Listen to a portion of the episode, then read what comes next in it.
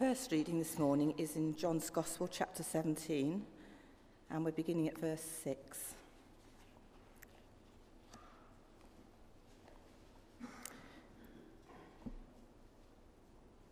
John's Gospel, chapter 17, verse 6. Jesus prays for his disciples.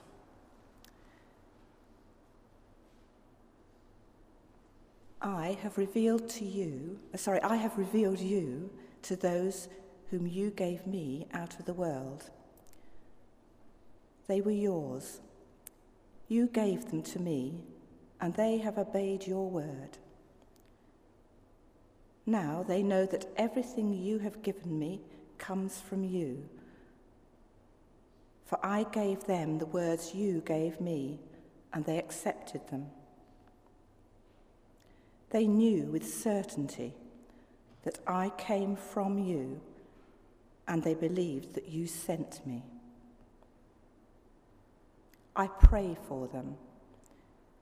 I'm not praying for the world, but for those you have given me, for they are yours. All I have is yours, and all you, you have is mine and glory has come to me through them.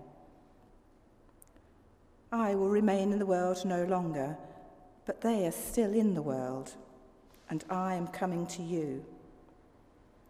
Holy Father, protect them by the power of your name, the name you gave me, so that they may be one as we are one. While I was with them, I protected them and kept them safe by that name you gave me. None has been lost except the one doomed to destruction, so that the scripture would be fulfilled. I am coming to you now. I say these things while I am still in the world, so that they may have the full measure of my joy within them. I have given them your word, and the world has hated them, for they are not of the world any more than I am of the world. My prayer is not that you take them out of the world, but that you protect them from the evil one. They are not of the world, even as I am not of it. Sanctify them by the truth. Your word is truth. As you sent me into the world, I have sent them into the world.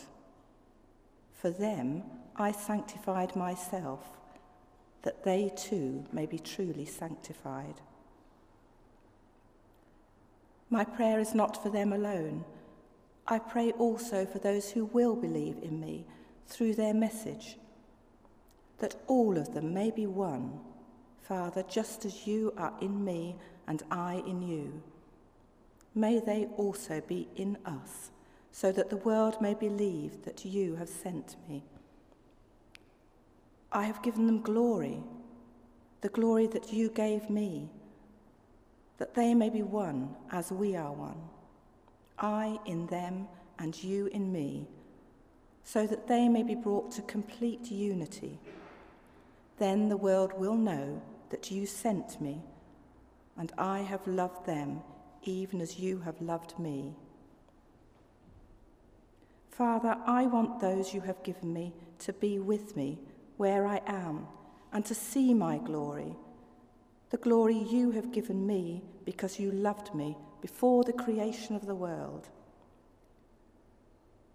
Righteous Father, though the world does not know you, I know you, and they know that you have sent me. I have made you known to them, and I will continue to make you known, in order that the love that you have for me may be in them, and that I myself may be in them. And our second reading is also from John's Gospel in chapter 13.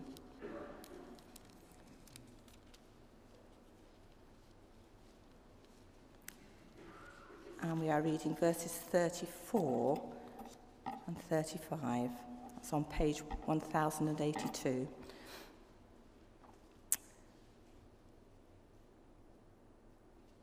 My children, I will be with you only a little while longer.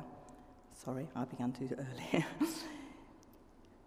you will look for me, and just as I told the Jews, so I tell you now, where I am going, you cannot come.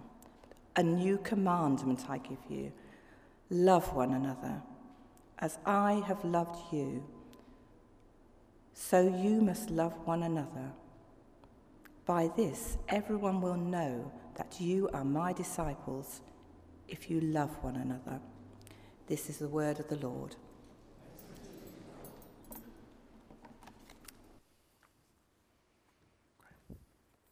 Thanks. Do you want me just again? Yeah. Well, good morning. It's great to see you uh, this morning. Thank you for reading that, Rosemary. Quite a long reading in John 17. I just thought I'd start by asking a very simple question. Who in the room this morning has got the love sorted? Show of hands, who's got this, this, this love thing sorted? There's a lot of wisdom in this room, a lot of experience in this room. Okay, I'm not overwhelmed by a show of hands, uh, so um, we're in a good area maybe to, to speak this morning. Well, um, I'm going to speak about love. It's one of the biggest themes in the Bible. But one week in, we're delighted still to be here, just to let you know. Uh, we're really grateful for the welcome we've had, the warmth of welcome, and with both working with you, but also being here together for Joe, uh, Joshua, Hannah, and myself. I had a card, I do apologize, is that me doing something with the microphone? I'm a little bit of a dab hand with microphones, so I apologize. I'll try and keep stiller. Um, had a card from Bishop Peter uh, and his wife Jane uh, this week to say a thank you uh, to you for the welcome that you extended to them uh, and to us on our uh, licensing evening. And they asked to send on your prayers and blessings, but also thanks for the hospitality and welcome uh, on Thursday night. So I'm passing that on to you too. It's great when other people recognize in us as a church or as a community something of the hospitality, the grace, and the love that is shared among us. When other people recognize it in us, it's a great thing. A while ago, um, some children were asked the question what does love mean? What does that topic mean? What does love mean? And here are some of the answers some children gave about what love means. When my grandmother got arthritis, she couldn't bend over and paint her toenails anymore. So my grandfather does it for her all the time, even when his hands got arthritis too. That's love, said Rebecca, aged eight when someone loves you, the way they say your name is different. You just know that your name is safe in their mouth. Billy, age four, said that. Love is when you go out to eat and give somebody your chips without making them give you any of yours, said Chris. Love is what makes you smile when you're tired, said Terry, age four.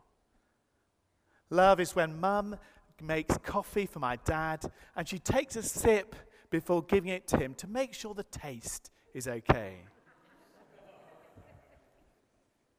Love is like a little old woman and a little old man who are still friends, even though they know each other so well, said Tom, age six out of the mouth of children. I tell you, I don't need to preach, I don't think, this morning. But during my piano recital, said one boy, I was on stage and I was scared. I looked at all the people watching me, saw my dad waving and smiling. He was the only one doing that. I wasn't scared anymore. Love is when mum gives dad the best piece of chicken, said Elaine, age five. Love is when your puppy licks your face even after you've left him alone all day, said Marianne. This is an American one, that one. When, you're, when you love somebody, your eyelashes go up and down, and little stars come out of you, said Karen, age seven. And here's a child who's incredibly wise. I said this If you want to learn to love better, you'd start with a friend who you hate. We're looking briefly at this chapter from John 17. It's a great prayer of Jesus at the end of his earthly life. And as he prays to his Father, it's become a, uh, an inspiration to the church over the centuries about what we're called to look like as God's people, about his heart for us as his people. It's full of amazing themes. Thank you, Rosemary, for reading it so beautifully, that particular part of it. But you'll see it's so rich in themes that are so central to us about truth, about unity, about love, about prayer, about intimacy, about unity, about holiness. There's a huge amount in here. And I'm just picking three as a way of starting off and introducing uh, um, myself, but also talking about what's important to us. Last week, as, we, as Nicholas said at the beginning, we looked about glory. That each of us are called to live for God's glory. Put Him at the very center of our lives, our relationship, our work, all that we do, and in all of our lives. To seek first God's kingdom and His righteousness. And today we're looking at being God shaped. One of the greatest um, thinkers of all time and one of the greatest theologians of all time is someone called Karl Barth. I don't know whether you've heard of him but he's um, very famous and very revered in theological circles. He's written books that are hugely thick, amazingly dense. They're kind of books would cover the side of a, a church, where he's been mulling over, thinking about who it is God is and what he's like. He spent his life doing that. And right at the end of his life, he was talking to some students in a seminary he was part of. And he was um, asked by these students, you know, after all this learning and this study for all your life, Dr. Barth, what is it you can pass on to us? What pearl of gems could you pass on to us to enable us to live better? And he turned around and said, he said this Jesus loves you. This I know, for the Bible tells you so. Jesus loves you. This I know, for the Bible tells you so. This is one of the greatest thinkers of all time, quotes a children's song. Do you know this morning that Jesus loves you? Do you know this morning that Jesus loves you? Because the story of Scripture the story of the Bible is a love story. It's a story of love between God and His creation, God and His people. And it's the greatest love story that's ever been told. It has twists and turns. And if you look through this, at times it can be difficult to see that, to see what's going on. But it is a story of love. At the heart of our message as Christians, at the heart of the good news we have, we proclaim, and we live and declare is one of love. God is love. God is love. That's his nature, that's his character, that's his will, that's his purpose, that's who he is. God is love. And throughout John 17, we get to see this relationship of love between God the Son and God the Father. Also, with God the Holy Spirit in the background, we get to see the, a, a glimpse, an insight of God the Son, Jesus, praying to his heavenly Father in a loving, mutual relationship of love that's existed for eternity, as it says before the creation of the world. Look in 23, 24, and 26 in John 17 if you've got a Bible in front of you. Jesus, God's only beloved Son, revealed God's love for us in this world. God so loved the world, God so loved the world, that he gave his one and only Son, that whoever believes in him should not perish, but have eternal life. If you want to know what love looks like, and the idea of God who's up there somewhere is too abstract for you, we have Jesus. Jesus who gives us, shows us, lived on this earth for us, the God of love, the image of his heavenly Father. Given that love is such a common word in our culture today, I imagined if I went round and said, What image comes into your mind when we talk about love? I imagine if I went round and asked you all to say, What is the primary image in your mind when I mention love? I'd get sort of very many different answers. But it's a word we like to bandy about very regularly about what is true love. What does true love look like? But when we look through Scripture, through God's story, through the Bible, what we see is a different type of love, often to the love we think love is. God's love is a creative love. God's love is an eternal love. God's love is a saving love. God's love is a compassionate love. God's love is a redeeming love. God's love is a recreating love. God's love is a forgiving love. God's love is a fatherly love. God's love is a cross shaped love. God's love is a self giving love. God's love is a servant love, to pick a few. For those of us uh, who regularly go, and I, as obviously as a pastor, I get asked to go to quite a number of weddings. You know, 1 Corinthians 13, one of the great passages of Scripture, is often what people choose at their weddings about God is love. Love is patient. Love is kind of some great lists in the Bible about what love looks like, both in there and in Romans. God's love is kind. Love is not self seeking. God, love forgives, love perseveres, love hopes love never fails. If you want to know what love really looks like, you need to look at perfect love. You need to look at God. And this morning, you may need to think about that, that God loves you. And that nothing you can do or that you can't do could make God love you more or make God love you less. You need to understand how God loves you with an eternal love, with an unchanging love, with an everlasting love.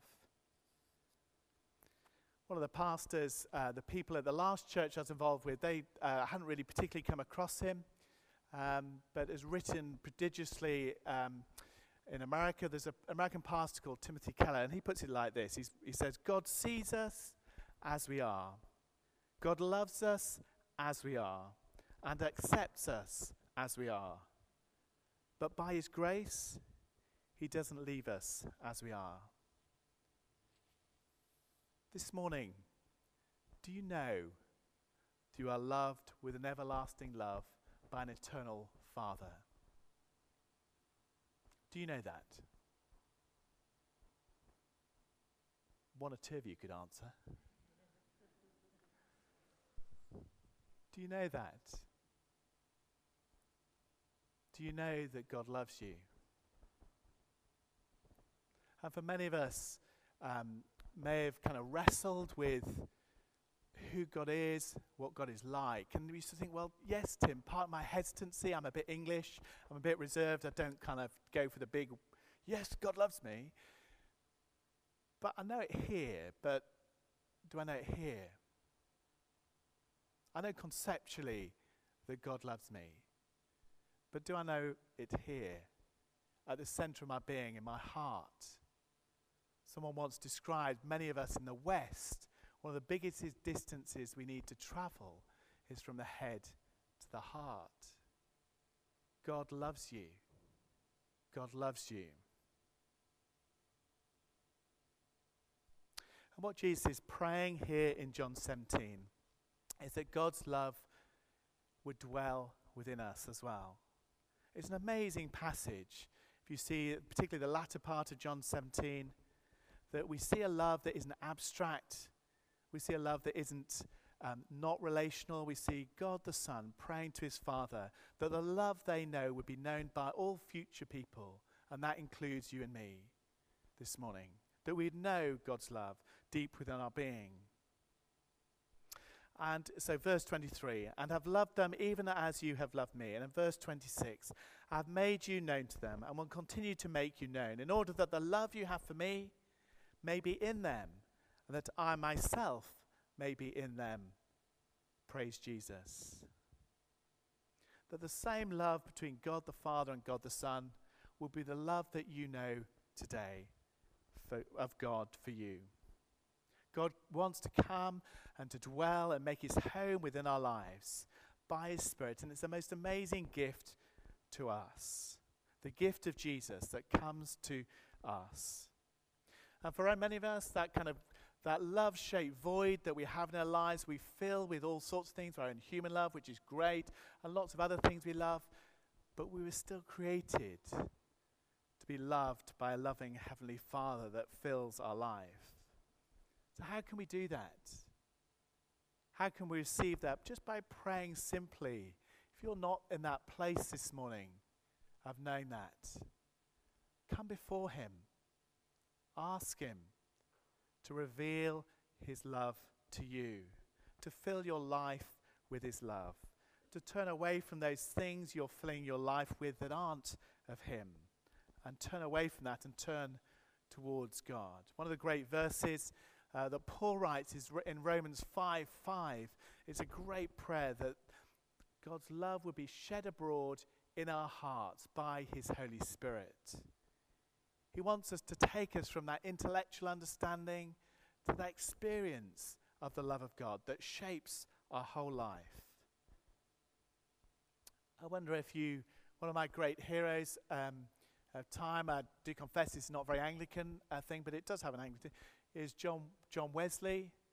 You know, he spent, he knew about God's love, but he spent, I think it was 18 months, seeking God, wanting that heart experience of God's love.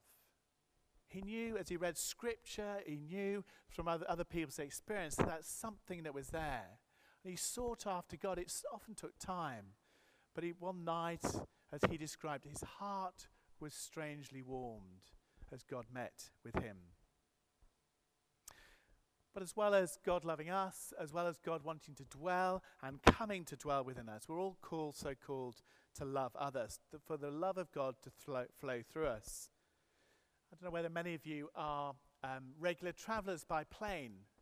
Uh, any people regularly plane travelers? Yeah, a few. Okay, well, each time I've flown in a plane, pretty much a similar thing happens. You get on the plane, you get your seatbelt on, they start to go through the mandatory flight safety instructions, and you start to glaze over a little bit. I think I've heard this before. They stand like here and said the fire exits are here, here, and here. And you think, yeah, that's good to know. I know where they are. Uh, um, but then they start to say something strange. They then say, in the event of an emergency, the oxygen mask will come down.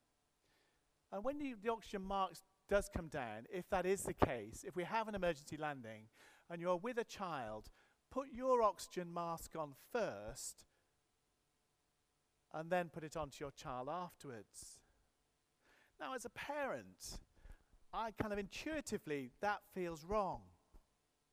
As a parent, you sit there and think, that can't be right. Surely I need to look after my son or my daughter first. But actually, what they say is no, you need to put on the oxygen mask yourself first. Because if you don't get oxygen, you won't be able to save the person next to you. You need to be in a position to have oxygen, so you're in a position to then help in the event of emergency. And that's why they say what it is.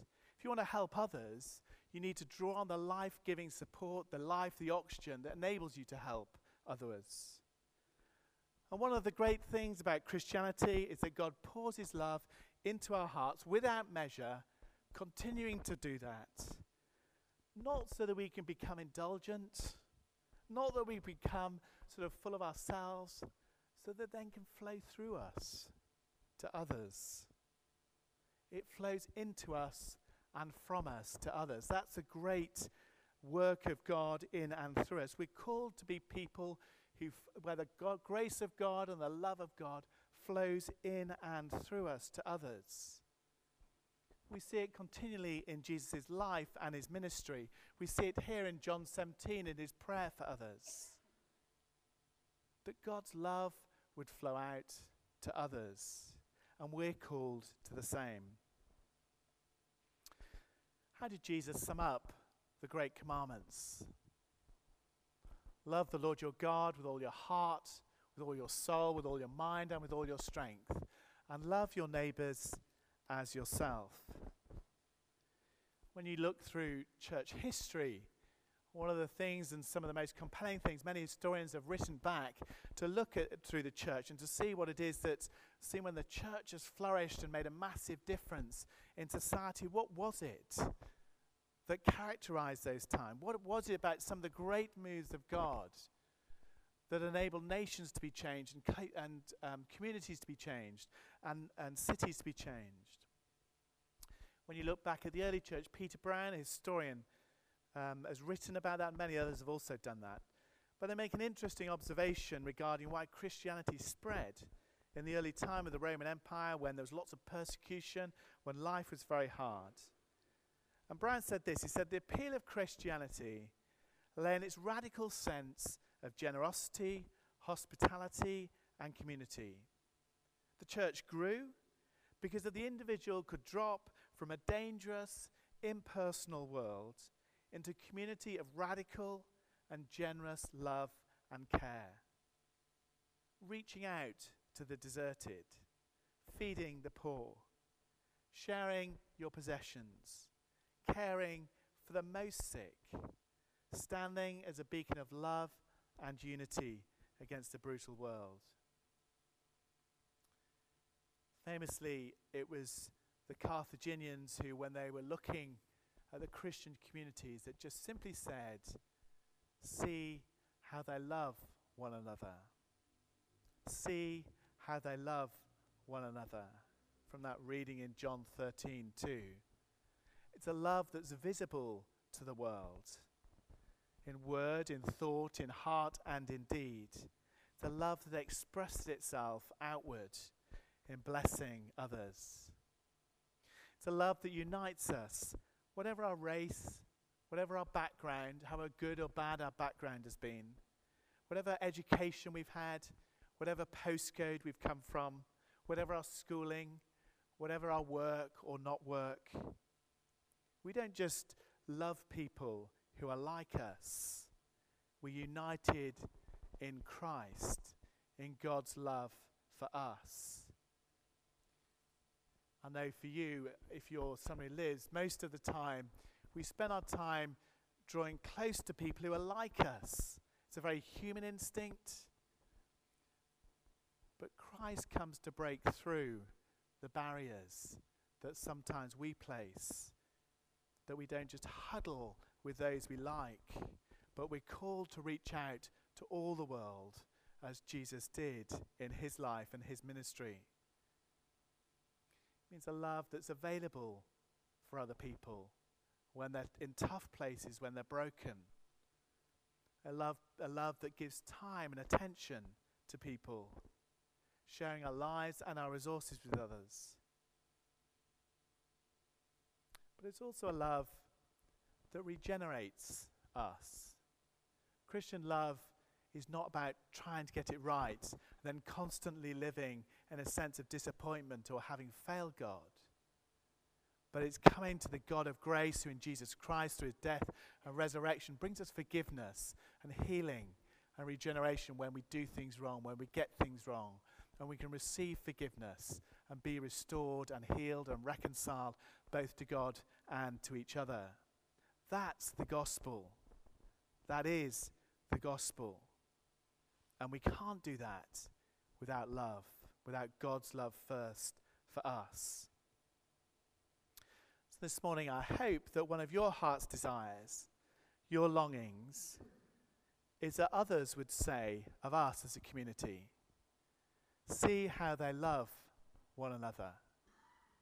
See how they love one another. That others would say of St. Swithin's, see how they love one another. Not just polite, not just well meaning, but see how they love one each other in all the challenges of life, all the brokenness of life all the difficulties of the culture and the time that we live in in this season in 21st century the UK. Because we have a God whose love is wide, it's long, it's high, and it's deep, beyond our understanding. And we're called to reflect that love. So this morning, uh, as part of thinking about that and asking us all to respond to that, I'm going to say a prayer in a minute for us all. But I'd like you to take a moment to think about how you would like to respond to God's love for you. Not just personally, but also for us as a community, about God's love within us, and also a love to share with the world. And actually, I'd just like you to take a few minutes of quiet as part of prayerful response. By the side of the chairs, there's a few uh, roughly cut um, cards like, like this. And um, I'd like you to grab hold of one. Um, if you're at the end of the row, if you pass it down the row. Um, if you need a pen or a pencil, I think James and Alison might bring one as well. I would like you to prayerfully think for, just for, for a few minutes, is just to use this piece of paper to think through how prayerfully you're going to respond to God's, either to God's love for you. You could do all three and just to write down, like in a conversation with God, where are you with God's love for you personally? And turn that into prayer. I think Les prayed in his prayers. What about love, secondly, within St. Swithin's? There may be people you think I'm specifically going to pray for and put their name down in section two in this community. It may be someone who you find difficult or hard. I hope I'm not on too many of the lists already, if that's the case. But be honest, this is a prayer between you and God that I'm um, also to respond. And then, lastly, one of our great challenges is that others outside this community, your friends, your neighbors, your family who don't yet know God's love, would come to know the God of love who reaches out to them. So if you could write their names in section three as part of the prayer, what I'd like you to do is to, to do that. Just take a few minutes. And then as uh, when we get to, the, to sing again, I'd like you to then bring that forward in faith and to let, I'll put a basket at the front. I'll put them all, I'll leave in the basket. No one else will look at it. And I'll simply pray for it, pray God's blessing over our prayers, and then we'll worship together. So just take a few minutes to respond.